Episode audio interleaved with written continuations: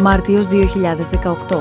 Πώς γεννιούνται τα στερεότυπα; Ποιος ορίζει τι είναι διαφορετικό; Στην ανοιχτή συζήτηση των διαλόγων θίγονται ζητήματα για τις διακρίσεις γύρω από το ρατσισμό, το φύλλο, τη σεξουαλικότητα και την ταυτότητα. Οι καλεσμένοι ομιλητές, μεταξύ των οποίων και μια νεαρή πρόσφυγας που διέσχισε το μακρύ δρόμο από τη Συρία προς την Ευρώπη σε αναπηρικό αμαξίδιο, μοιράζονται εμπειρίες και συστήνουν δράσεις ενάντια στα στερεότυπα και τον διχασμό. Στην εκδήλωση συμμετέχει η διαπολιτισμική χοροδία της Εθνικής Λυρικής Σκηνής. Καλησπέρα σας, καλώς ήρθατε λοιπόν στην ε, πέμπτη εκδήλωση των διαλόγων μας, των διαλόγων του Ιδρύματος Σταύρος Νιάρχος. Βρισκόμαστε στο Κέντρο Πολιτισμού Ίδρυμα Σταύρος Νιάρχος, το οποίο ευχαριστούμε πολύ για τη φιλοξενία. Και με τη σειρά μου σας καλωσορίζω και εγώ για πέμπτη συνεχή χρονιά στη μηνιαία εκδήλωση και πολύ ωραία αυτή η συνάντηση με έναν πολύ ωραίο στόχο να αναπτύξουμε συζήτηση, κάτι το οποίο πολλές φορές έχουμε πει και μεταξύ μας, όσες φορές έχουμε βρεθεί, όσες φορές μας έχετε παρακολουθήσει μέσω του live streaming, ότι δυστυχώς λείπει ο διάλογος, λείπει η συζήτηση. Κάθε μήνα λοιπόν μαζί με εσάς και εγώ γνωρίζω πολύ ενδιαφέροντες ανθρώπους με τους οποίους συζητάμε πολύ, συζητάμε αρκετά, μέχρι να φτάσουμε εδώ, εδώ που είμαστε σήμερα, για να συζητήσουμε για τα στερεότυπα. Να μην μακρηγορώ, η Νουτζίν Μουσταφά είναι μαζί μας και την καλωσορίζω. Ευχαριστούμε πάρα πολύ που είναι σήμερα μαζί μας η νεαρή κοπέλα, η οποία θα μας πει περισσότερα ίδια για αυτό το ταξίδι της. Ένα ταξίδι που πάρα πολλοί άνθρωποι, ειδικά στη δική μας χώρα, κάνουν, αφήνοντας την πατρίδα τους. Η Νουτζίν άφησε τη Συρία, έφτασε στη Λέσβο, πλέον ζει στη Γερμανία. Το Τζέισον Αντιγόνι Ντέιν, που είναι μαζί μας, ακτιβιστής για τα ανθρώπινα δικαιώματα, μάλιστα προσέφυγες και θα μας τα πεις στη συνέχεια στη δικαιοσύνη, με στόχο τη νομική αναγνώριση και καταχώρηση ως non-binary άτομο. Εδώ έχουμε πάρα πολλές απορίες και μια κοινωνία που θα δούμε κατά πόσο έτοιμη και εκπαιδευμένη είναι, αλλά εν τέλει και όλες οι εμπλεκόμενες πλευρές, πόσο προετοιμασμένοι είμαστε και με διάθεση πάνω απ' όλα να συνεργαστούμε για να μπορέσουμε να προχωρήσουμε. Ο Κωνσταντίνος Ρίγος είναι μαζί μας. Καλώς όρισες, Κωνσταντίνε, ο Διευθυντής του Παλέτου της Εθνικής Λυρικής Σκηνής, διότι βεβαίως και υπάρχουν και στην τέχνη στερεότυπα, εκεί όπου παρακολουθούμε να διαδίδονται ιδέες, να γίνονται διάφορα δρόμενα τα οποία πρέπει να αποτελέσουν πηγή έμπνευσης και όμως βλέπουμε πώς μπαίνουν τα στεγανά. Η Ιωάννα Μαρία Γκέρτσου κάθεται δίπλα μου και η Μέη. Η Ιωάννα, καλώς όρισες. Η Ιωάννα Μαρία Γκέρτσου είναι πρόεδρος της Ελληνικής Σχολής Σκύλων Οδηγών Τυφλών Λάρα και ψυχολόγος στο Γενικό Νοσοκομείο Πέδων Αγία Σοφία. Είναι πολύ σημαντικό πέραν όλων των άλλων που μαζί με την Ιωάννα Μαρία θα συζητήσουμε το πώς ξαφνικά η Ελλάδα ανακάλυψε τι σημαίνει σκύλος οδηγός και άρα τι σημαίνει και το απαραίτητο πλαίσιο για να μπορεί να βρει τη θέση του ο σκύλος οδηγός. Πρέπει να σας πω ότι το Barca Foundation μέσω του εκπαιδευτικού του προγράμματος, το Football Methodology, υλοποιεί σειρά δράσεων που απευθύνονται σε παιδιά πρόσφυγες στην Ελλάδα, την Ιταλία αλλά και το Λίβανο. Εδώ λοιπόν είναι πολύ μεγάλη η προσφορά του Ιδρύματος Σταύρος Νιάρχος μέσω δωρεάς, που θα δούμε και στη συνέχεια τι ακριβώς αφορά. Θέλω να σας πω όμως, καθώς διάβαζα και εγώ κάποια στοιχεία, ότι βασικότερος στόχος και όραμα του Ιδρύματος της ε, Μπαρτσελώνα είναι η προώθηση αξιών. Και η προώθηση αξιών όπως το humility, όπως το effort, όπως το ambition, όπως το respect και το teamwork. Και όλα αυτά μαζί, εάν βάλουμε στη σειρά τα αρχικά τους, δεν έχουμε κάτι άλλο παρά τη λέξη heart. Και μάλλον είναι και η καρδιά όλων και των στόχων και όλων μας μεμονωμένα και όλων μαζί στο πόσα μπορούμε να καταφέρουμε.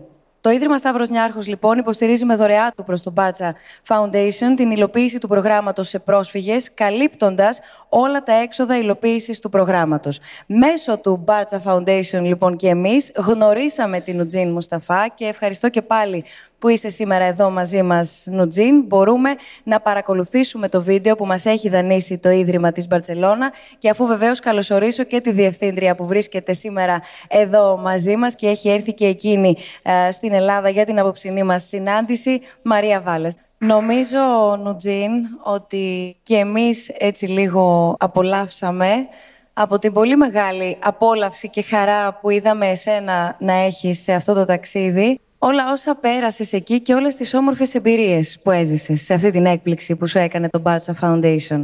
Είναι άχαρο, αλλά επειδή ταυτόχρονα υπάρχουν και οι δύο πλευρές στη ζωή, θα σου ζητήσω να μας δώσεις κάποια σημεία τα οποία εσύ θέλεις από το άλλο ταξίδι, το μεγάλο ταξίδι που έκανες, ερχόμενοι αρχικά εδώ στην Ελλάδα, από τη Συρία και σε τι ηλικία.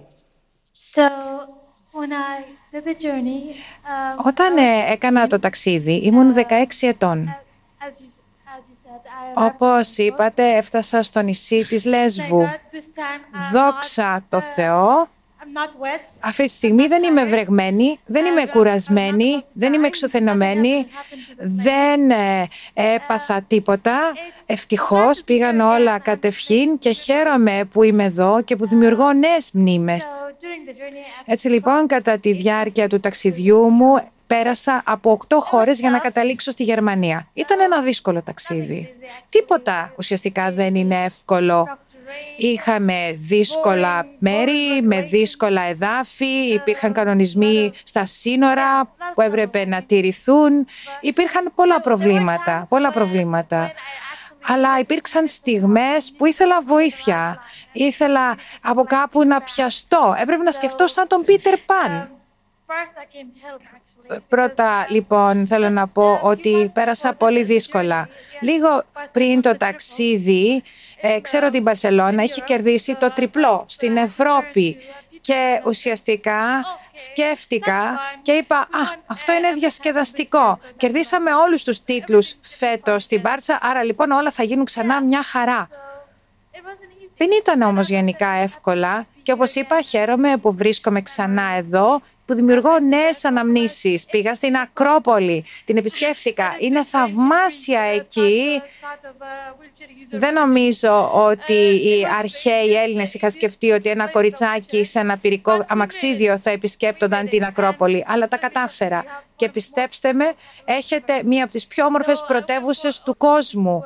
Θέλω να σε ρωτήσω, καθώς σε ακούμε, πού και πότε έμαθες να μιλάς τόσο καλά αγγλικά; Well, since uh, because of my disability, Λόγω της αναπηρίας μου δεν μπορούσα να πάω σχολείο. Um, Δεν παρακολούθησα σχολείο. Είχα μόνο συντροφιά μου την τηλεόραση. Ήταν το παράθυρό μου στον κόσμο. Και από πλευράς ψυχολογίας, αλλά και από πλευράς εκπαίδευσης. Σε, ίσο με, σε ίσα μέρη. Έμαθα αγγλικά παρακολουθώντας σαπουνόπερα. Και στην αρχή είχε αραβικούς υπότιτλους. Αλλά ένα μήνα, δύο αργότερα είπα όχι, όχι. Δεν χρειάζομαι τους υπότιτλους πια. Καταλαβαίνω. I, I would like to think of Θα it ήθελα να το σκεφτώ ε, θα ήθελα να σκεφτώ την αναπηρία μου σαν κάτι που με διαμόρφωσε ως χαρακτήρα. Με έκανε αυτό που είμαι σήμερα ως χαρακτήρα, ως άνθρωπος. Δεν έχω τίποτα για το οποίο χρειάζεται να τρέπομαι. Αυτή είναι η ταυτότητά μου και είμαι περήφανη για αυτήν. Θέλω να ζεσταθείτε λίγο και να μπείτε στη συζήτηση και να ακούσουμε από τον καθένα σας ξεχωριστά, ακούγοντας όλα όσα μέχρι στιγμής μας έχει πει η, η Νουτζίν και μένοντας, αν θέλετε, στο, στο στερεότυπο του πώς μια κοινωνία αντιμετωπίζει τον άνθρωπο ο οποίος έρχεται από μια άλλη πατρίδα και υπό αυτές τις συνθήκες που παρακολουθούμε τα τελευταία χρόνια πιο έντονα, αλλά δεν είναι μόνο τα τελευταία, τα τελευταία χρόνια. Πώς παρατηρείτε να υπάρχει ακόμα το στερεότυπο για τον πρόσφυγα, για τον μετανάστη. Κοίτα, νομίζω ότι είμαστε ξένοι όλοι, ακόμα και στην οικογένειά μας. Είμαστε ξένοι όλοι, ακόμα και στην οικογένειά μας, καμιά φορά, ακόμα και στον περιγυρό μας, τον πολύ κοντινό. Εμ, όχι, εντάξει, όσο ένας πρόσφυγας, αλλά εμ, το ότι δεν υπάρχει αποδοχή μπορείς να το βρεις οπουδήποτε. Οπότε, εμ, ναι, δεν ξέρω. Και ανά πάσα στιγμή μπορεί και εμείς να βρεθούμε σε μια τέτοια θέση και έχ- ή έχουν βρεθεί οι προγονείς μας πολλές φορές. Οπότε, εμ, νομίζω ότι είναι κάτι που μπορεί να συμβεί, που μπορεί να επηρεάσει τη ζωή μας ε, ε, δραματικά και πρέπει να σκεφτόμαστε διαθεματικά όλα τα ανθρώπινα δικαιώματα και να συμπονάμε και να μπαίνουμε στη θέση άλλων ανθρώπων, γιατί αλλιώς δεν ξέρω. Άρα ανοίγει η ομπρέλα του ξένου. Αυτό, αυτό αντιλαμβάνομαι α- ακούγοντας. Ε, Αυτό νομίζω είναι δεδομένο σε κάθε κοινωνία όπως και σε κάθε άνθρωπο. Κάθε άνθρωπος είναι και φιλόξενος και σκληρός, εχθρικός, ας πούμε. Εξαρτάται ανάλογα το πώς αισθάνεται την κάθε φορά την θέση του απέναντι στον άλλον και απέναντι στον εαυτό του. Οπότε έτσι και όλα ξεκινάνε από τον εαυτό σου για να καταλήξουν στον απέναντί σου. Οπότε το δύσκολο έτσι κι αλλιώς είναι αν μπορέσεις να διαχειριστείς αυτόν που είναι απέναντί σου, ταυτόχρονα και ως κοινωνία να αντιμετωπίσεις αυτόν που είναι απέναντί σου, αυτόν που έρχεται, αυτόν που θέλεις ή αυτόν που φοβάσαι. Επειδή το θίξαμε και συνομιλώντας κατηδίαν με την Ιωάννα Μαρία, νομίζω έχει αξία να δούμε εδώ πέρα, Ιωάννα, και το εξής, ακούγοντας και τους προηγούμενους συνομιλητές, ότι η έννοια του ξένου υπάρχει για τον καθένα μας σε διαφορετικό ενδεχομένως πεδίο. Τις δύο όψεις τις έχουμε όλοι μέσα μας και εκείνου που θα ανοίξει την πόρτα και την ίδια ώρα όμως θα την κλείσει κάπου αλλού και πώς αυτό το βλέπουμε να εναλλάσσεται στην καθημερινότητά μας ο κάθε άνθρωπος βιώνει το διαφορετικό σε άλλο επίπεδο. Δηλαδή υπάρχει ο άμεσος ρατσισμός, όπου θα μπούμε στο ίντερνετ και θα αρχίσουμε να γράφουμε κατά των μεταναστών, παραδείγματος χάρη. Και υπάρχει και ο έμεσος ρατσισμός, δηλαδή μπορεί να κλείσουμε μια ράμπα στο πεζοδρόμιο και υπάρχει και ο ρατσισμός με το γάντι. Δηλαδή ο νόμος μας επιτρέπει, παραδείγματος χάρη μάλλον, ο νόμος μας επιβάλλει να προσλάβουμε έναν άνθρωπο με αναπηρία σε ένα σε μια δουλειά, αλλά ίσως να μην του δώσουμε ποτέ δουλειά. Ή να αποδεχόμαστε τον άνθρωπο με αναπηρία που είναι απέναντί μας, τον ε, ΛΟΑΤΚΙ, ή έναν άνθρωπο που απλά δεν είναι εντυμένος όπως εμείς θα θέλαμε, και από μέσα μας ε, να μην μπορούμε να το δεχτούμε αυτό το διαφορετικό. Το πρόβλημα είναι ότι, και εδώ θέλω να, να τονίσω, ότι η Ελλάδα με το, με το ρου της ιστορίας που έχει πάρει τα τελευταία χρόνια, που οδήγησε σε αυτή την κρίση που, στην οποία ζούμε, το διαφορετικό δεν το αποδέχτηκε ποτέ. 100% δεν το έχει αποδεχτεί ποτέ. Προσπαθούμε να κάνουμε βήματα προς τα εκεί, αλλά είναι πάρα πολύ δύσκολο. Και γι' αυτό δυστυχώς την πληρώνουν οι πιο ευάλωτοι που ζουν ή έρχονται στη χώρα αυτή, όπως είναι οι πρόσφυγες. Ε, με την έννοια ότι ο καταπιεσμένος Έλληνας, ο Έλληνας που έχασε τα, τα λεφτά του, ο Έλληνας που δεν βρίσκει δουλειά, ε, θα ξεσπάσει πάντα στον, ε, στο πιο αδύναμο. Στο εξωτερικό, δηλαδή, μιας και το, το έθιξες μέσα στα, στα ελληνικά δεδομένα, στο εξωτερικό, η μεγάλη εικόνα, έστω, για να μην μπούμε σε επιμέρους λεπτομέρειες, ποια είναι, ως προς τη συνολική αντιμετώπιση; Στο εξωτερικό ε, υπάρχει μεγαλύτερη αποδοχή. Δηλαδή, τουλάχιστον αυτό που λέτε, η μεγάλη εικόνα αποδέχεται τους ανθρώπους έτσι όπως είναι. Εγώ δεν νομίζω ότι ισχύει. Θα διακόψω, αλλά δεν... καταρχήν τι εννοούμε εξωτερικό, γιατί είναι η Ανατολική Δύση. Ε, υπάρχουν πολύ σκληρότερες κοινωνίες από την ελληνική κοινωνία. Ε, και πιστεύω ότι έτσι και αλλιώς σε όλες τις κοινωνίες αυτή τη στιγμή η κρίση που περνάει παγκόσμιο πλανήτης έχει οδηγήσει σε, σε συμπεριφορές οι οποίες ε, κοντράρουν ας πούμε, οποιοδήποτε τύπο ανθρώπου, ο οποίος μοιάζει διαφορετικός αν θεωρήσουμε ότι αυτό είναι. Αλλά δεν ξέρω αν αυτό είναι το θέμα της συζήτησή μας ακριβώς. Αλλά νομίζω ότι αν το που θεωρήσουμε αυτό σε, σε μια γενική γραμμή, σίγουρα η Ελλάδα ανοίξει στη Δύση και στα πλαίσια της Δύσης αντιμετωπίζει τη διαφορετικότητα όσο αντέχει εντός εισαγωγικών, αλλά όχι με μεγάλη, τεράστια διαφορά, θεωρώ, από άλλες χώρες. σω κάποιες είναι πολλά βήματα μπροστά, αλλά όχι, η απόστασή μας δεν είναι τόσο μεγάλη. Θεωρώ, ε, εγώ τώρα μπορώ να μιλάω προσωπικά, αλλά θεωρώ ότι η κοινωνία μας προσπαθεί, με δύσκολο τρόπο μεν, προσπαθεί να αντιμετωπίσει. Αλλά σίγουρα η κρίση που περνάει η Ελλάδα, αλλά και μεγάλο μέρος του δυτικού πολιτισμού, ε, Μας κάνει και πιο εσωστρεφείς και κάνει λίγο πιο, πιο αναγκαστικά. και αναπτύσσονται και καλύπτονται ναι, περισσότερο ναι, ναι. αυτά τα ένστικτα.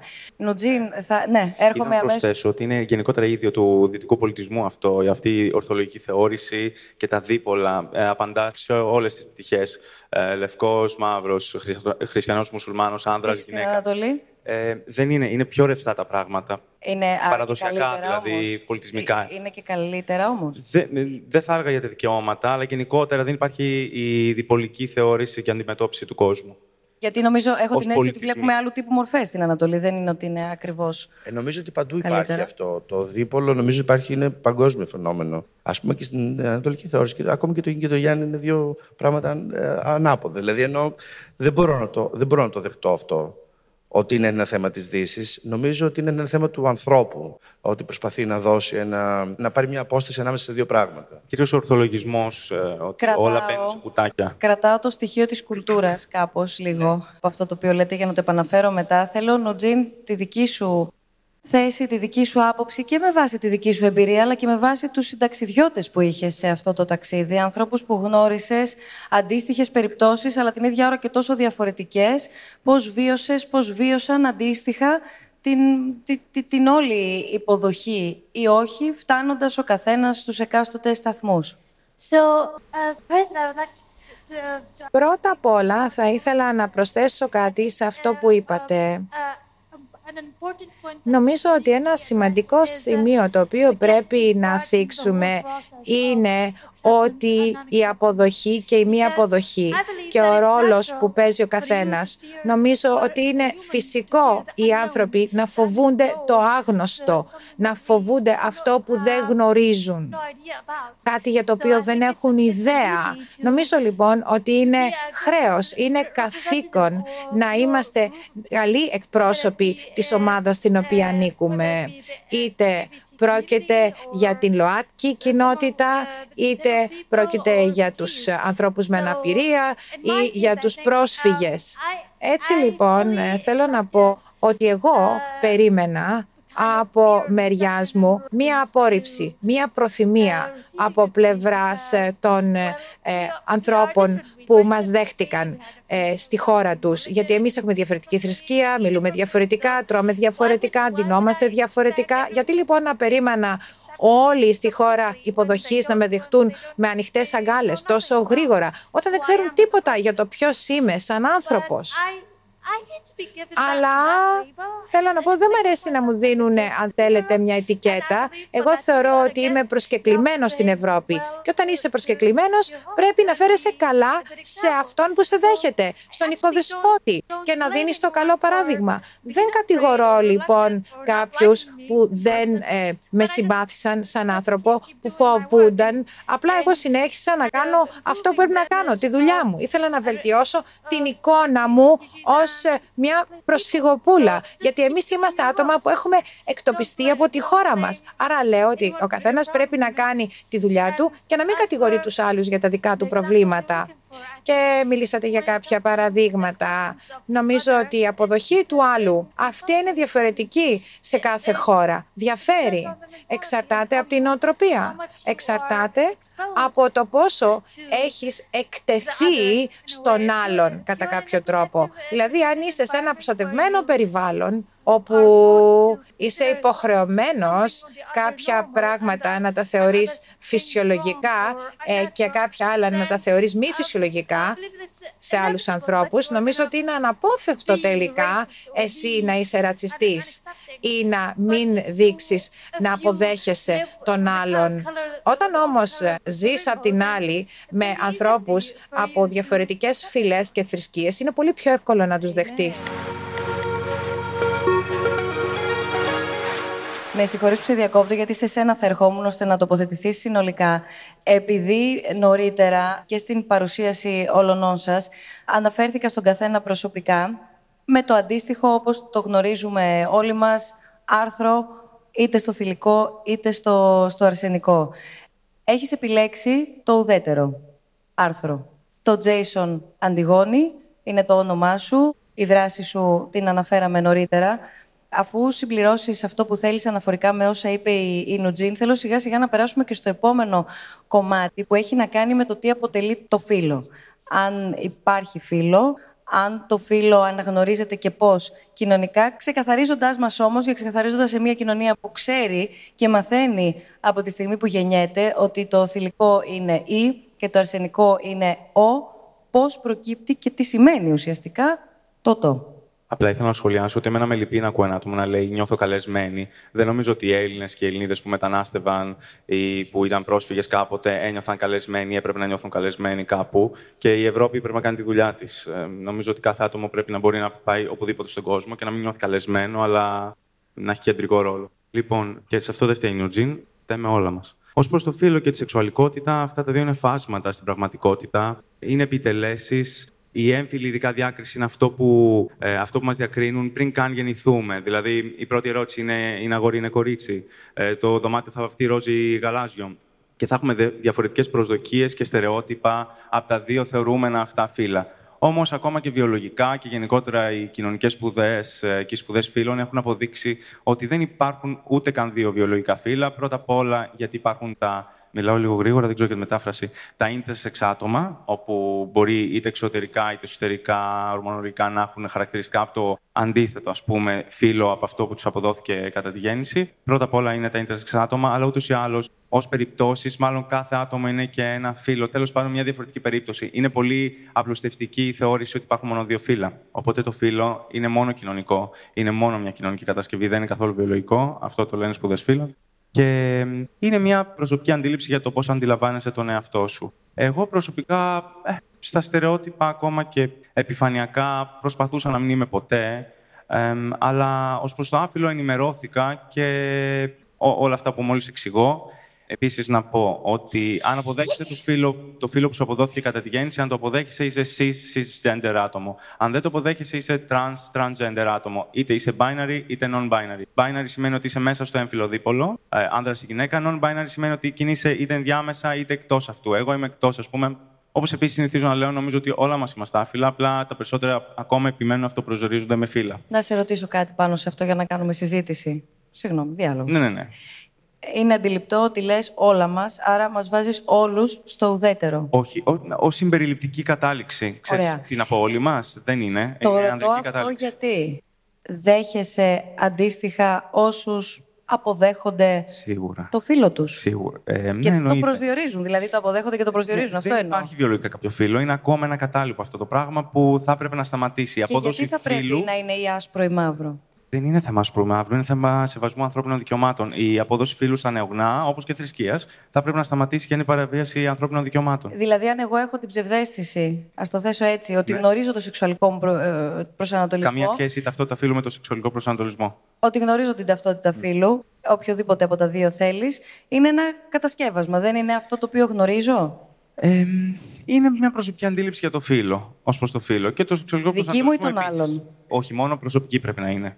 Ε, δεν μπορεί άλλοι να σε ετεροπροσδιορίζουν. Αυτό λέω τώρα, τώρα, στη δεδομένη στιγμή. Ναι. Αυτό που εγώ νομίζω για το φίλο μου είναι αυτό που με μάθανε ή είναι αυτό που είμαι; Κυρίως μάλλον αυτό που σε μάθανε. Γιατί όμως πρέπει να αποδεχτώ τη δική σου θεωρία; Δεν είναι, δική μου, είναι, είναι το σπουδών φίλου. Τρόπος του λέγει. Ή, ή, εσύ, ή εσύ να σου επιβληθεί η δική μου θεωρία και να μην κοιτάξουμε να συνεπάρξουμε. Καμία, δεν επιβάλλεται καμία θεωρία. Ακόμα υπάρχει το δικαίωμα του αυτοπροσδιορισμού. Βέβαια και στο υπερψηφιστέν νομοσχέδιο πρόσφατα στην Ελλάδα δεν ε, συμπεριλαμβανόταν η trans μη δίκη κατάσταση, το trans non-binary. Και αυτό και εγώ έκανα το, την πρώτη προσφύγη στη δικαιοσύνη για την πλήρη διαγραφή φύλου, η οποία δεν ικανοποιήθηκε ως διαγραφή, αναγνωρίστηκα υποτίθεται ω ε, trans μη δίκο άτομο και προσθέθηκε και το αντιγόνι στο ήδη υπάρχον η Άσον, όνομά μου, στα χαρτιά, αλλά η πλήρη διαγραφή δεν έγινε και αυτό και κάνουμε έφεση.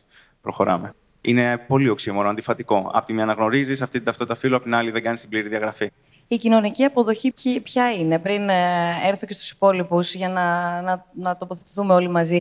Ε, η κοινωνική αποδοχή, όταν το λέω, να το πω πάρα πολύ απλά, η καθημερινότητά σου.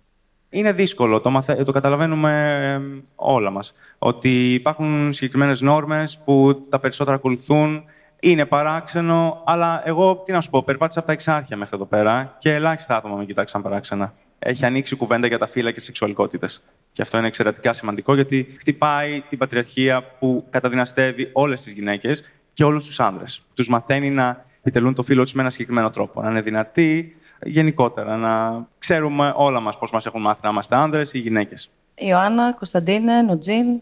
Σίγουρα θα έπρεπε η ταυτότητα φύλου να αναπτύσσεται με βάση τα ίδια, την ίδια τη λογική του ανθρώπου, τα βιώματά του σε ένα πλαίσιο ελευθερίας, αλλά το να καταργείται εντελώς μου φαίνεται λίγο ισοπεδωτικό. Από εκεί πέρα, OK, okay, νομίζω ότι ο κάθε άνθρωπος πρέπει να είναι ελεύθερος να εκφράζει αυτό που θέλει και αυτό που είναι, χωρίς να καταπατά τα δικαιώματα των αλλωνών. Εγώ νιώθω πάρα πολύ γυναίκα, δεν ξέρω αν το βλέπετε, αλλά. Μ' αρέσει που είμαι. και έχω και το. Δηλαδή, OK, okay, κάθε, η κάθε γυναίκα, ο κάθε άντρας, το κάθε το, δεν ξέρω, πρέπει να έχει το δικό του τύπο και τη δική του ελευθερία της έκφρασης. Νομίζω ότι λοιπόν, η τέχνη έχει τη δυνατότητα περισσότερο από οτιδήποτε άλλο που συζητάμε να καταργήσει οποιοδήποτε στερεότυπο, γιατί μπορεί να χρησιμοποιήσει τον άντρα ως γυναίκα, τη γυναίκα ως άντρα, ως το ή ω. Εγώ, για παράδειγμα, σε όλα τα χρόνια που χορογραφούσα ε, και χορογραφώ, δεν έχω σκεφτεί ποτέ ότι φορέας μιας κίνησης είναι ένας άντρας ή μια γυναίκα. Πάντα φορέας της κίνησης ήταν η ίδια η κίνηση. Δηλαδή, ερμηνευόταν από τον άντρα ή τη γυναίκα και έπαιρνε χαρακτηριστικά της προσωπικότητας του ανθρώπου στον οποίο άνοιγε η κίνηση συγκεκριμένη. Αλλά δεν αισθανόμουν ότι τώρα χορογραφώ μια γυναίκα και χορογραφώ έναν άντρα, διότι αυτό θεωρούσα ότι δεν, ε, δεν, μπορούσα, δεν, δεν υπάρχει σαν λογική. Μιας και σε ακούω, γιατί είχα κατά νου στη συνέχεια της συζήτησης να βάλω και το ερώτημα του κατά πόσο η ίδια η τέχνη φέρεται στερεοτυπικά ή, εν πάση περιπτώσει, πώς αντιμετωπίζει τα στερεότυπα. Η ίδια η τέχνη δεν μπορεί. Οι άνθρωποι που περιβάλλουν αυτό το, την τέχνη μπορεί να τα. Να, να σε ρωτήσω κάτι ακόμα. Το κοινό ή οι συνάδελφοι; Σου, οι καλλιτέχνες, πώς αντίστοιχα έρχονται και βάζουν κι άλλα στερεότυπα; Να φέρω ένα πάρα πολύ απλό παράδειγμα. Αυτό είναι πάρα πολύ εμπορικό, δεν θα πάω. Αυτό είναι πολύ ποιοτικό τώρα, πολύ ποιότητα για να πάω. Αυτό το πράγμα που υπάρχει εδώ και δεκαετίες, πού ακριβώς μας έχει οδηγήσει και τι ακριβώς δημιουργεί και σε ένα καλλιτέχνη; Εσύ τώρα σε ρωτάω, γιατί όπως γνωρίζουμε... Κάνοντα χιούμορ θα μπορούσα να πω, εμένα με οδήγησε εδώ, ας πούμε, στο... Αυτό θέλω να πω, διότι αυτή, αλλά... γνωρίζοντας εσένα, ξέρουμε την πολύ μεγάλη γκάμα της δουλειάς σου και τους χώρους μέσα στους οποίους έχεις δημιουργήσει, έχεις δεχτεί κριτική Άρα έχεις την πιο ολοκληρωμένη εικόνα. Ναι, στην πραγματικότητα, κοίταξε, αν θέλουμε να πάρουμε. Να, ας, ας χρησιμοποιήσω εμένα ως παράδειγμα, ευτυχές ή ατυχές. Αυτό που θέλω να πω εγώ είναι ότι αυτό, όπως είπε και η Eugene στην αρχή, εμένα ποτέ δεν με ενδιέφερε αυτός, όχι ο διαχωρισμός, η δημιουργία του στερεότυπου. Ότι εγώ πρέπει να δημιουργήσω σε μια κατάσταση η οποία θα είναι αποδεκτή από ένα συγκεκριμένο αριθμό ανθρώπων. Άρα λοιπόν, εγώ ξεκίνησα δημιουργώντας αυτό που ήθελα, το οποίο απευθυνόταν σε αυτό που εντός εισαγωγικών θεωρούμε ποιοτικό ε, κάνοντας πράγματα από ένα σημείο και μετά επιλογής μου, ε, τα οποία θεωρούνται εμπορικά και όχι ίσως ποιοτικά, κάτι που εγώ δεν το κατάλαβα ποτέ και γι' αυτό και δεν το αποδέχτηκα και ποτέ, ε, προχωρώντας στην κατεύθυνση την οποία εμένα με ενδιέφερε. Με ενδιέφερε πάντα ο άνθρωπος απέναντι σε μένα, σε οποιαδήποτε συνθήκη και βρίσκεται. Είτε βρίσκεται σε ένα κέντρο διασκέδασης, πετώντας του λουλούδια επάνω, είτε βρίσκοντας σε μια θεατρική σκηνή, πετώντας του επάνω χειροκροτήματα και... ή κατάρε, ας πούμε, το οτιδήποτε μπορεί να συμβεί. Αυτό που θέλω να πω είναι ότι στην πραγματικότητα η επιμονή ε, δημιουργεί εκείνο που ε, καταργεί το στερεότυπο. Εγώ θα ήθελα να προσθέσω κάτι εδώ. Πιστεύω ότι ο λόγος που υπάρχουν τα στερεότυπα είναι ο εξής. Νομίζω ότι στερούμαστε περιέργειας. Περιέργειας να μάθουμε περισσότερο για άλλες ομάδες ανθρώπων, για διαφορετικά επαγγέλματα. Νομίζω ότι γι' αυτό οι άνθρωποι λένε ότι οι γυναίκες ή τα κορίτσια πρέπει να φοράνε ροζ. Γιατί στη δεκαετία του 40 υπήρχε αυτή η ιδέα που προβλήθηκε από τα μέσα μαζικής ενημέρωσης. Και επειδή οι άνθρωποι πολλές φορές δεν έχουν πρόσβαση σε διαφορετικούς πολιτισμούς και διαφορετικές ομάδες ανθρώπων, βασίζονται σε αυτές τις πηγές από τις οποίες λαμβάνουν πληροφορίες για τους άλλους ανθρώπους. Δηλαδή ότι οι Ινδιάνοι τρώνε κάρι ή ότι όλοι οι Ιαπωνέζοι οι όλοι οι Ιάπωνες είναι έξυπνοι, πανέξυπνοι, ευφιέστατοι. Γενικά αυτό οφείλεται στο ότι στερούμαστε ε, το ενδιαφέρον. Δεν έχουμε το ενδιαφέρον, την περιέργεια να μάθουμε κάτι περισσότερο για διαφορετικούς πολιτισμούς, για διαφορετικά είδη τέχνης, για διαφορετικούς ανθρώπους. Να ανοίξουμε παράλληλα με όλα αυτά και όπως το χαρακτήρισες νωρίτερα πριν, τον υπεράνθρωπο, το σούπερ ήρωα που αντιμετωπίζει κάποιο είδους αναπηρία εδώ, με τι καλείται να έρθει αντιμέτωπος; Με τα πάντα. Εντάξει, είμαστε αφιλόξενη χώρα προς ΑΜΕΑ. Από τα βασικά; Τα πολύ βασικά και νομίζω ότι ο μόνος τρόπος να προσπεράσουμε τα στερεότυπα ε, είναι η αποδοχή ε, Εμείς θεωρούμε de facto, όπως είπα πριν, ότι οι ΑΜΕΑ είναι σούπερ ήρωες. Και αυτό γιατί δεν τους δίνουμε ποτέ μια πραγματική ευκαιρία να, να βγουν στον εξωκόσμο και να αποδείξουν ότι ξέρεις, δουλεύουν 8 ώρες την ημέρα και μετά πάνε κουρασμένοι στο σπίτι τους. Ότι ξέρεις, για να εκπαιδευτεί ένας σκύλος οδηγός και ένας τυφλός χρειάζεται πάρα πολύ δουλειά και ο άνθρωπος με αναπηρία, συγκεκριμένα ο τυφλός, πρέπει να, να δουλέψει, να κλάψει, να πέσει, να χτυπήσει, για να μπορέσει να κυκλοφορήσει με ένα σκύλο οδηγό. δεν δίνουμε αυτή την ευκαιρία στους ανθρώπους για να μπορέσουμε μετά να έρθουν απέναντί μας δικαιωματικά, ισόνομα, άνθρωπος προς άνθρωπο. Έχουμε μείνει στην ιδέα. Αυτό είναι το πρόβλημα. Και εδώ θέλω να πω ότι πραγματικά πάρα πολλές φορές τείνουν οι άνθρωποι, παραδείγματος χάρη, να αποδίδουν οποιοδήποτε άλλο χαρακτηριστικό μπορεί να έχει ένας αμαία στην ίδια την αναπηρία. Οπότε να θάβουν το δικαίωμά τους στην ε, επιλογή, το δικαίωμά του να το προσδιορίζεται σαν άντρας, γυναίκα, bisexual, gay, δεν ξέρω τι. Ε, το δικαίωμά του να είναι άθεος, παραδείγματος χάρη. Για όλα αυτά η αναπηρία. Κολλώντας λοιπόν τις ταμπέλες στους ανθρώπους αυτούς, δεν φτάνουμε ποτέ να δούμε τι κρύβεται πίσω από την αναπηρία. Ποιος είναι τελικά, ποια είναι η Ιωάννα Μαρία, ποια είναι η. Ε, sorry, το, έχω ένα θέμα με το ονόματα. Η Γιατί πρέπει να θεωρούμε ότι αυτό είναι έτσι de facto και να πάει λίγο παρακάτω. Όταν τα δούμε όλα αυτά, τότε και η χώρα μας αρχίσει λίγο να έχει μερικές υποδομές ε, παραπάνω τότε νομίζω ότι είναι μια εξαιρετική ευκαιρία για εσάς να αποδείξετε ότι σφάλουν. Νομίζω ότι είναι πάντα καλό να βλέπουμε τα στερεότυπα που ε, έχουν για μας, γιατί εγώ μπορώ κατά αυτόν τον τρόπο να τα ξεπεράσω. Πάνω σε αυτά τα οποία λέτε, εγώ θέλω να ρωτήσω κάτι το οποίο θίξατε νωρίτερα. Πότε η κριτική μετατρέπεται σε εκφοβισμό και όσο πιο πρακτικά, δηλαδή με μια επίκληση στις δικές σας εμπειρίες, αυτό θα ζητήσω, πώς όλο αυτό γίνεται διαχειρίσιμο από τον ίδιο τον άνθρωπο; Ε, νομίζω ότι φαίνεται πότε είναι καλοπροαιρετή η κριτική ή τέλος πάντων οι ερωτήσεις για να καταλάβεις ένα θέμα. Ε, υπάρχουν τα άτομα που μπορεί να ρωτήσουν κάτι και θα απαντήσεις και θα το μάθουν, ή τέλος πάντων θα τους πάρει κάποιο χρόνο για να το συνηθίσουν, να το κατανοήσουν. Αλλά και τα άτομα που θα επιμένουν και εκεί καταλαβαίνεις ότι είναι τρόλ και ότι γενικότερα δεν, δεν έχουν καμία πρόθεση να καταλάβουν. Ε, η κριτική τώρα γενικά εντάξει υπάρχει, αλλά νομίζω πρέπει να υπάρχει ένα όριο, να μην υπάρχει ρητορική μίσους στη ρητορική μίσους. Είναι τόσο διάχυτη στην εποχή μας που εντάξει, αλλά επειδή πολλές φορές συγχέονται τα όρια και παρουσιάζουμε ως κριτική τη ρητορική μίσους ή ως άποψη. Τζέισον Αντιγόνη, στο δρόμο έχεις αντιμετωπίσει περίεργα βλέμματα; Στα μέσα μεταφοράς. Επανέρχομαι σε αυτό γιατί. Αλλά και στο θέατρο έχουμε αντιμετωπίσει περίεργα θέματα. Ναι. Βλέμματα. Εγώ παντού... θέλω, η επόμενη ερώτηση που, έχω, που έχω για σένα είναι αν έχεις αντιμετωπίσει την κριτική κάνοντας κάτι εμπορικό πάνω σε αυτό που είπε η Ιωάννα πριν, να δοθεί εξήγηση εντάξει, το έκανε για τα λεφτά. Γιατί η απάντηση έρχεται συχνά, είπαμε, απ' έξω προς τα μέσα για μας και πολλές φορές ταυτιζόμαστε κι εμείς με την άποψη των άλλων. Δεν ξέρω, αγάπη εισπράττω. Βέβαια, ίσως γιατί κινούμαι στο κέντρο της Αθήνας που είναι πολιτισμικό, αλλά βελτιώνονται κάπως τα πράγματα. Προσπαθούμε. Τι να σου πω. Κρατώ το ότι βελτιώνονται τα πράγματα. σω γιατί όλοι κατά βάθος μέσα μας θέλουμε να το κρατήσουμε για να προχωρήσουμε αυτό το αισιόδοξο. Αλλά επειδή πρέπει να κάνω το συνήγορο του διαβόλου, θα ρωτήσω το εξής.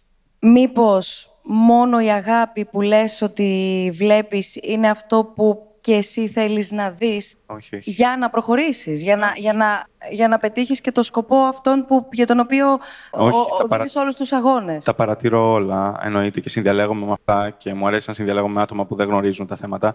Αλλά μπορώ να πω ότι τη μεγαλύτερη έκπληξη και κάπως χαρά εισπράττω από με πολύ στερεοτυπική ανδρική εμφάνιση αγόρια που το βλέμμα τους λέει σαν «Α, μπορώ να κάνω και κάτι άλλο. Θα μπορούσα να είμαι κι αλλιώς. Δηλαδή, αυτός ο ρόλος μου μου φορέσει, ο ντύσιμο μου μου φορέσει, θα μπορούσα να είναι κι αλλιώς. Βλέπω μια χαρά που την κρύβουν βέβαια γρήγορα. Αλλά ναι, υπάρχει μια χαρά. Είναι πολύ αισιόδοξο αυτό που μα μεταφέρει. Η αλήθεια είναι ότι είναι μακριά από αυτά που γνωρίζαμε. Άρα το στερεότυπο ότι είναι να χαθεί. Εντάξει, δεν νομίζω. Είναι πολύ βαθιά ριζωμένα αυτά στην κοινωνία μα. Είναι πολύ ιδανικό γι' αυτό. Αλλά αυτό, ναι, ως προς ε, αντίδραση είναι ε, αναμφίβολα πολύ θετική. Θέλω συνεχίζοντας και επιστρέφοντας και πάλι στην Νουτζίν και την ε, Ιωάννα να μιλήσουμε λίγο, Ιωάννα το είχαμε και μαζί έτσι δείξει στις συνομιλίες μας, το κομμάτι της εκμετάλλευσης αλλά και της κακοποίησης ανθρώπων που αντιμετωπίζουν οποιοδήποτε είδος αναπηρίας. Συχνά παρατηρούμε ότι υπάρχει, υπάρχουν μεγάλα ποσοστά σεξουαλικής βίας σε γυναίκες με αναπηρία που είτε παντρεύονται για να μπορούν να έχουν έναν άνθρωπο να τους βοηθάει, είτε είναι ανίκανες να αντιδράσουν επειδή μπορεί να έχουν νοητική καθυστέρηση ή μια τετραπληγία, οπότε να μην μπορούν εύκολα να, να αντιδράσουν, να μιλήσουν, να εκφράσουν αυτό που βιώνουν.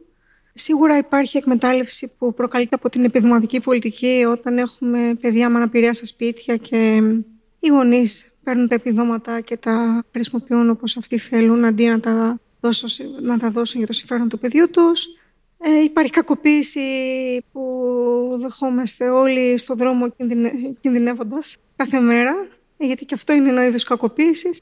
Αλλά κυρίως είναι, για, για να επανέλθουμε λίγο και στο θέμα, η παθητική στιγματιστική κακοποίηση που περνάει κάτω από τη μύτη μας και δεν παίρνουμε χαμπάρι. Αυτό είναι το πρόβλημα. Δηλαδή, όπως είπα και πριν, πρέπει πια να ξεφύγουμε λίγο από τις ιδέες που είναι καθυλωμένες στα κεφάλια μας για να μπορούμε να πάμε μετά και στο concept της γυναίκας με αναπηρία που δεν μπορεί να ξεφύγει από τη ζωή που κάνει, παραδείγματος χάρη. Και πολλές φορές, όπως είπα και πριν, γίνεται και με το γάντι. Δηλαδή, για μένα είναι κακοποιητικό να με δείχνουν, δεν ξέρω, σαν τον υπερήρωα της ζωής, ένα βιντεάκι με πολύ δακρύβρεχτη μουσική του να μου μαθαίνουν, να μην μαθαίνουν πώς να τρώω, αλλά να μου προσφέρουν την τροφή, ε, να έρχονται και να με υποβιβάζουν άνθρωποι που ανήκουν σε κάποιο κοινωνικό στάτους, θεωρώντας ότι χαϊδεύοντάς μου τα μαλλιά ιστορικά θα κάνουν ένα καλό, αλλά στην ουσία με υποβιβάζουν γιατί μηντιακά προωθούν την εικόνα του ανάπηρου, του αδύναμου. Τα για μένα είναι μορφές κακοποίησης που γενικά δεν συνειδητοποιούμε ότι, ότι γίνονται. Well, um, όπως λέω πάντα, στην περίπτωση ενός ατόμου με αναπηρία, έχει σχέση με την τύχη. Δηλαδή, πόσο τυχερός είσαι, πού γεννήθηκες, αν είσαι αδεκτός από την οικογένειά σου και από την κοινωνία στην οποία ζεις. Εγώ πολλές φορές έχω αισθανθεί ταπείνωση. Μ' άρεσε, καθόλου δεν μ' άρεσε να συναντώ νέους ανθρώπους, γιατί έπρεπε να τους μιλήσω για την ε, γέννησή μου, για το πώς ε, ε, διαπιστώθηκε η αναπηρία μου, η μητέρα μου, μου λέ, έλεγε πάντα στους άλλους πόσο έξυπνη είναι η κόρη μου, πόσα βιβλία έχει διαβάσει, σαν να προσπαθούσε να δικαιολογήσει την κατάσταση και να προσπαθούσε να βρει ένα αντιστάθμισμα στην αναπηρία μου. Και νομίζω ότι είναι πολύ ταπεινωτικό για μένα κάτι τέτοιο. Εγώ εκεί που μεγάλωσα, θέλω να πω ότι η δική μου κοινωνία δεν ε, δεχόταν τόσο εύκολα τους ανθρώπους που ήταν διαφορετικοί και γι' αυτό δεν μου δόθηκε ευκαιρία να πάω σχολείο μέχρι ότου πήγα στη Γερμανία. Και αυτό για μένα είναι η μεγαλύτερη διαφορά στην τωρινή μου ζωή με τη ζωή μου στη Συρία. Είμαστε περίεργοι να γνωρίσουμε. Άρα, οτιδήποτε δούμε το οποίο. Ε; Οτιδήποτε, θέλουμε, α, οτιδήποτε καινούριο βλέπουμε απέναντί μας, θέλουμε να το ανακαλύψουμε. Χωρίς τα φορέματα το... με κοιτούσαν μια ζωή ε; με τα παντελόνια. Τι λες; Με τα παντελόνια με κοιτούσαν μια ζωή. Πριν τα φορέματα. Μπορεί να ζουν περίοδο και με το παντελόνι. Τι να σου λοιπόν, πω. Η συζήτηση. Εννοώ δηλαδή.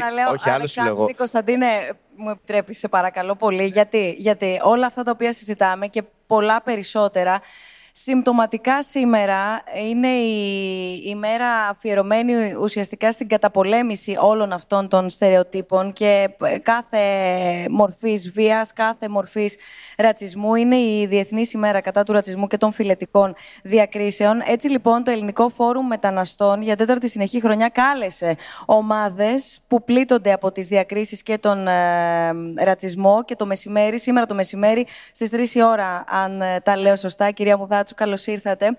Πραγματοποιήσατε τον περίπατο, μια, ε, αποτέλεσμα μιας πολύ μεγάλης συνεργασίας φορέων, πραγματοποιήσατε τον περίπατο κατά των διακρίσεων, οπότε θα ήθελα να μας πείτε δύο λόγια. Η Μαρία Μουδάτσου είναι δικαστική ψυχολόγος, είναι όμως διευθύντρια θεσμικών πόρων της πράξης. Την πράξη τη γνωρίζουμε είτε από εδώ, είτε από εκεί, είτε ο καθένας από τη δική του σκοπιά, εν πάση περιπτώσει όλοι μας, για τη σειρά δράσεων και πρωτοβουλειών Όλοι οι άνθρωποι υπερασπίζονται τα ανθρώπινα δικαιώματα. Βεβαίως, ο Τζανέτος Αντίπας, μια προσωπικότητα με ένα όραμα το οποίο έχει μείνει και έχει μείνει εδώ για να εμπνεύσει όχι μόνο όλους τους ανθρώπους της ε, πράξης, κυρία Μουδάτσου, αλλά και όλους τους ναι, υπόλοιπους που αγαπήσαμε και μάθαμε και γνωρίσαμε και αν θέλετε γίνεται, ανεβάζει και τον πύχη στο να γίνουμε όλοι λίγο καλύτεροι και να σκεφτόμαστε λίγο πριν μιλήσουμε περισσότερο. Έδωσε ναι. πολλά και να μας πείτε και για το φετινό ακριβώς, γιατί το, το, το, το, όραμα είναι εδώ. Να μας πείτε και για το φετινό βραβείο, τη φετινή διάκριση για τον ενάντια στον ρατσισμό που φέρει και το όνομά του. Καταρχήν να ευχαριστήσω πάρα πολύ για την δυνατότητα αυτής της παρέμβασης. Ε, εγώ είμαι από την πράξη, εκπροσωπώ τον οργανισμό Πραγματικά απολαμβάνω τη συζήτηση. Ακούω και μαθαίνω συνεχώς πράγματα, παρόλο που είμαι πάνω από 14 χρόνια σε αυτό το χώρο και δουλεύω με όλες τις πλησμιακές ομάδες. Αυτό που έγινε σήμερα στις 3 ώρα και ολοκληρώθηκε πριν από λίγο, από όσο με ενημέρωσαν, είναι ο περίπατο κατά των διακρίσεων, είναι πρωτοβουλία του Φόρου Μεταναστών. Συμμετείχαν πάρα πολλές συλλογικότητες, ε, μέλη της κοινότητας, ε, θεσμικού και μη θεσμικού άξονα. Πάρα πολύ σημαντικό αυτό προχωρήσαν από την πλατεία Κοντζιά, κατέληξαν στην πλατεία Βικτωρίας και ουσιαστικά εκεί πέρα. Δεν αναφέρω τους οργανισμούς, είναι πάρα πολύ, θα σας φάλω το χρόνο. Εκεί πέρα αυτό που έγινε, ε, έγινε μια βράβευση η οποία δόθηκε πέρυσι, όταν χάσαμε τον Τζανέτο. Έναν άνθρωπο με ένα ιδιαίτερο μοναδικό όραμα το οποίο υπάρχει ακόμα στις ε, ψυχές μας, στα μυαλά μας, στην καθημερινότητά μας, όχι μόνο στην πράξη όπως είπατε, αλλά γενικότερα. Αποφασίστηκε λοιπόν να, να υπάρξει αυτό το βραβείο, το οποίο θα έχει το όνομά του και θα δίνεται κάθε φορά θα έχει τη μορφή σκητέλη και κάθε φορά θα δίνεται σε, ένα άλλο, σε έναν άλλο οργανισμό ή σε έναν άλλον άνθρωπο, ανάλογα τη δράση του. Φέτος λοιπόν παραδόθηκε, πέρυσι δόθηκε στην πράξη. Η πράξη φέτος το παρέδωσε στο Σωματείο Υποστήριξης Δημοφιλικών για όλη τη δουλειά και όλη τη φροντίδα των ΛΟΑΤΚΙ ανθρώπων και, και όλη τη, τη, τη, δουλειά που έχουν κάνει ειδικά στο νομοθετικό μας έτσι, σύστημα, το οποίο έχει πολύ δρόμο μπροστά. Σας ακούω και εισπράττω πραγματικά ένα απίστευτο αισιόδο, ε, απίστευτα αισιόδοξο μήνυμα. Ωστόσο, η καθημερινότητα στη δουλειά λέει ότι δεν είναι τόσο απλά τα πράγματα. Θα ήθελα να ρωτήσω με βάση τη δική σας καθημερινή εμπειρία και ενασχόληση, γιατί καθημερινά βρίσκεστε εσείς και ε, υλοποιείτε διάφορα προγράμματα, είστε και υπεύθυνοι όλων των, ε, των στρατηγικών, όλων των προγραμμάτων, είτε μιλάμε για το τράφικινγκ, είτε μιλάμε για όλες τις μορφές ε, ρατσισμού. Δεν μου αρέσει ο όρος κοινωνική ομάδα, όλοι μαζί είμαστε μια ομάδα, όλοι μαζί είμαστε η κοινωνία, αλλά το τι βλέπετε στο διατάφτα είναι το ζητούμενο. Στο διατάφτα αυτό που, που μπορώ να πω είναι ότι δυστυχώς, όσο αισιόδοξοι, φύση αισιόδοξοι άνθρωποι και αν είμαστε και όσο και αν θέλουμε να βλέπουμε τα πράγματα με ένα άλλο μάτι, και ανήκω σε αυτήν την κατηγορία των ανθρώπων, πραγματικά. Ήταν κάτι που ο Τζανέτος μας πέρασε ε, σε όλο του το μεγαλείο και ακόμα το περνάει. Δυστυχώς ε, πλέον στην Ελλάδα η έννοια της παναθυματοποίηση και όλο αυτό το κομμάτι έρχεται να αγγίξει όλες τις πληθυσμιακές ομάδες, μηδενός εξαιρουμένου, όσο κακό και έτσι πολύ να ακούγεται αυτό, έτσι είναι. Και πλέον έχουμε να βιώνουμε καθημερινά περιστατικά, περιπτώσεις με ψυχολόγους, ε, περιστατικά τα οποία έχουν πολλαπλές ευαλωτότητες. Νομίζω ότι αυτό είναι ένα άλλο κομμάτι που ίσως θα έπρεπε λίγο να αναδειχθεί. Ανθρώπους δηλαδή που μπορεί να είναι από μια άλλη χώρα, να, έχουν, να ανήκουν σε, στην ελλαδική κοινότητα και να έχουν βιαστεί και κατά διάρκεια. Ε, μιλάμε για περιστατικά τα οποία έχουν πολλαπλή ευαλωτότητα, πολλές διαφορετικές μορφές και εκεί πέρα πραγματικά η Ελλάδα δεν είναι σε θέση προσπαθεί, δεν τα έχει καταφέρει, να αγγίξει το θέμα. Το μοναδικό εργαλείο που έχουμε θεωρώ ότι είναι η αγάπη και η δυνατότητα που μας δίνει η νομοθεσία, δηλαδή από τη μία ανθρωπιά η αγάπη και η νομοθεσία ως εργαλείο όμως από την άλλη να έρχεται να μας βοηθήσει. Σας ευχαριστούμε πολύ. πάρα πολύ κυρία Μουδάτσου. Ευχαριστούμε πολύ. Άλλου τύπου στερεότυπα στην τέχνη υπάρχουν. Α αφήσουμε το φίλο, νομίζω.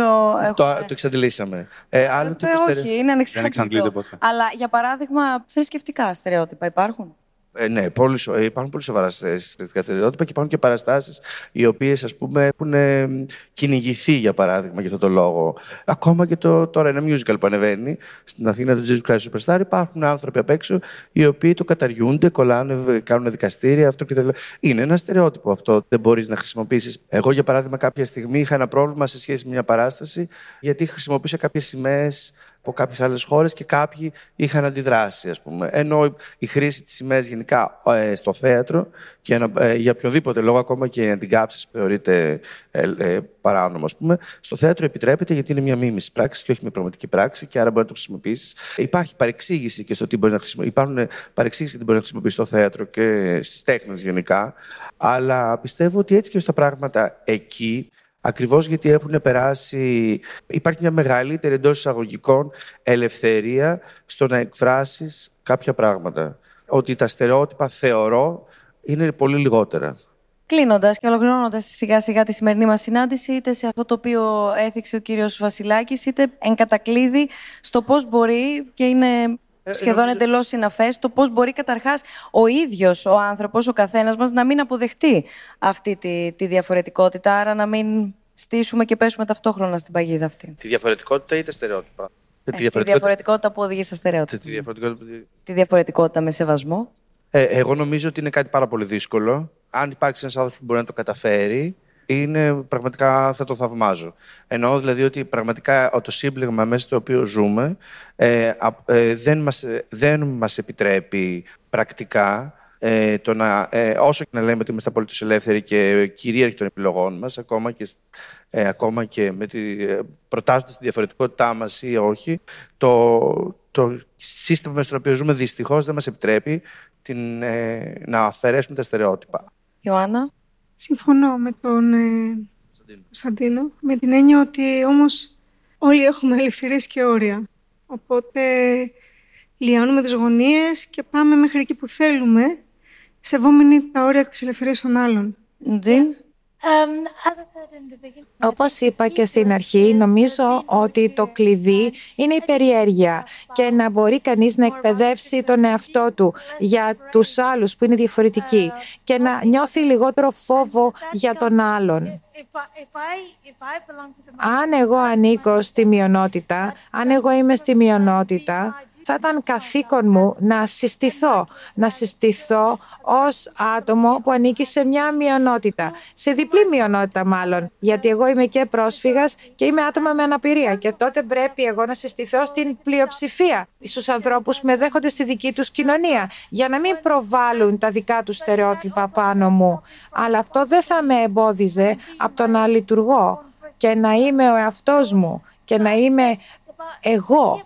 Και νομίζω ότι το κλειδί είναι να δείξει κανείς μεγαλύτερη περιέργεια και να σταματήσει αυτές τις αρνητικές σκέψεις ή τις αρνητικές απόψεις που έχει κανείς για τον άλλον. Να είμαστε ανοιχτοί. Να είμαστε ανοιχτοί στους άλλους, στους πολιτισμούς τους άλλους, στις άλλες θρησκείες, σε όλα αυτά. Σας ευχαριστούμε για ακόμα μία φορά όλους και μην ξεχνιόμαστε, ανανεώνουμε το ραντεβού μας για τον Απρίλιο φυσικά. Καλή συνέχεια.